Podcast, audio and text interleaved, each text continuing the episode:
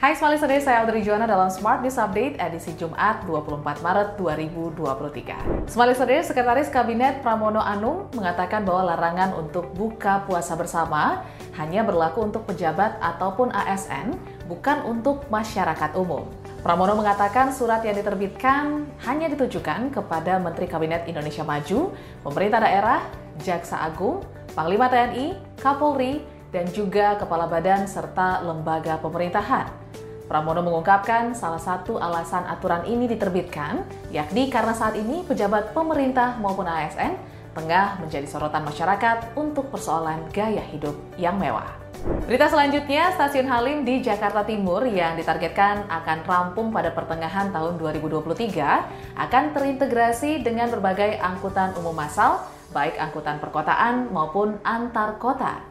Menteri Perhubungan Budi Karya Sumadi mengatakan keberadaan stasiun Halim sangat strategis di mana stasiun ini akan menjadi titik temu dari sejumlah angkutan umum massal seperti LRT Jabodebek, kereta cepat Jakarta-Bandung, dan JR Connection jurusan Blok M Jababeka.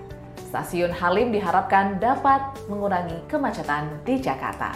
Berita terakhir, Menteri Perdagangan Zulkifli Hasan memperbolehkan para pedagang untuk berjualan barang-barang bekas termasuk pakaian bekas selama barang tersebut bukan barang impor. Ia menegaskan yang dilarang pemerintah adalah aktivitas impor barang bekas. Ia menjelaskan larangan impor barang bekas masih mengacu pada peraturan yang diterbitkan Kemendak nomor 40 tahun 2022 tentang barang dilarang ekspor dan barang dilarang impor. Sekian berita hari ini, sampai jumpa dalam Smart Update berikutnya.